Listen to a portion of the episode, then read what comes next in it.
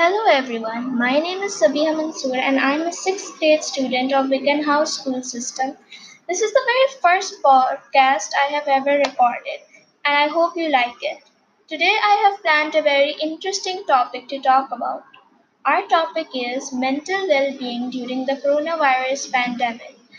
As the coronavirus pandemic rapidly sweeps across the world, it is inducing a considerable degree of fear worry, and concern in the population at large and among certain groups in particular, such as older adults, care providers, and people with underlying health conditions. In public mental health terms, the main physiological impact to date is elevated rates of stress or anxiety. But as new measures and impacts are introduced, especially quarantine and its effects on many people's usual activities, routines, or livelihoods, levels of loneliness and depression.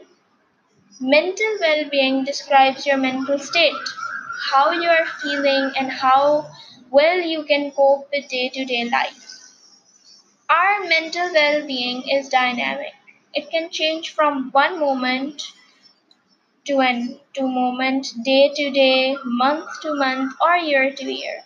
If you have good mental well being, you are able to feel relatively confident in yourself and have positive self esteem.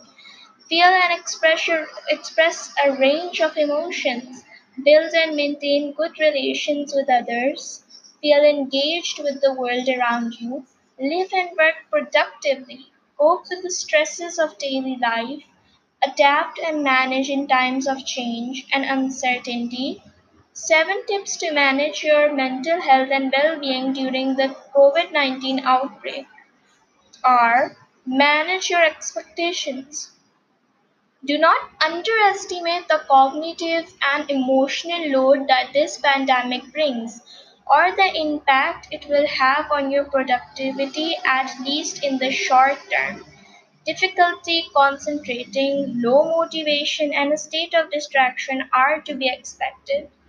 Adaptation will take time. Go easy on yourself.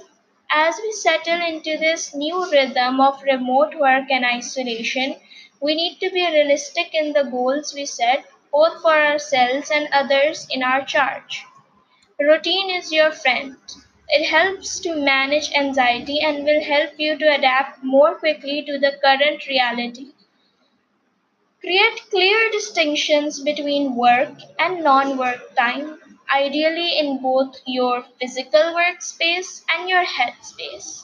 Find something to do that is not work and is not virus related, related that brings you joy.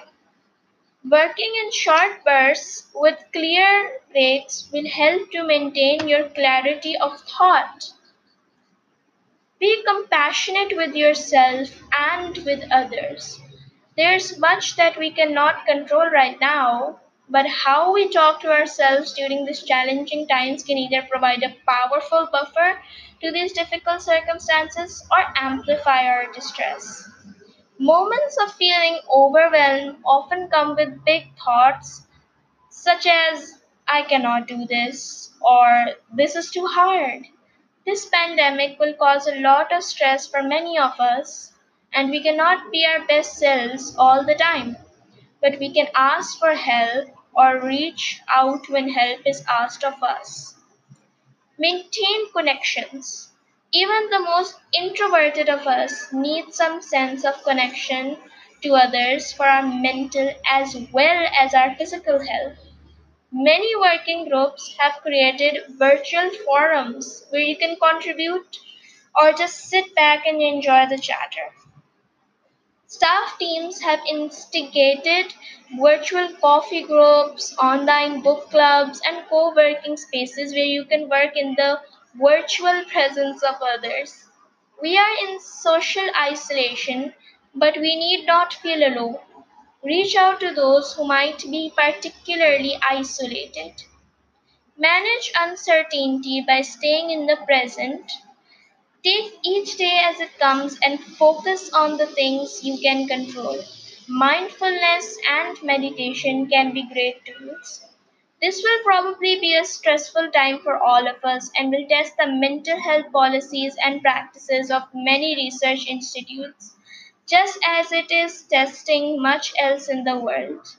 By embracing good mental health and well being measures and by relying on others when necessary, we can protect ourselves and those around us. I hope listening to my podcast will help you make your mental health better and help you cope with this pandemic.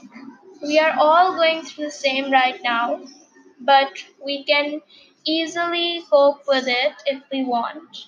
I hope you like my podcast. Bye bye.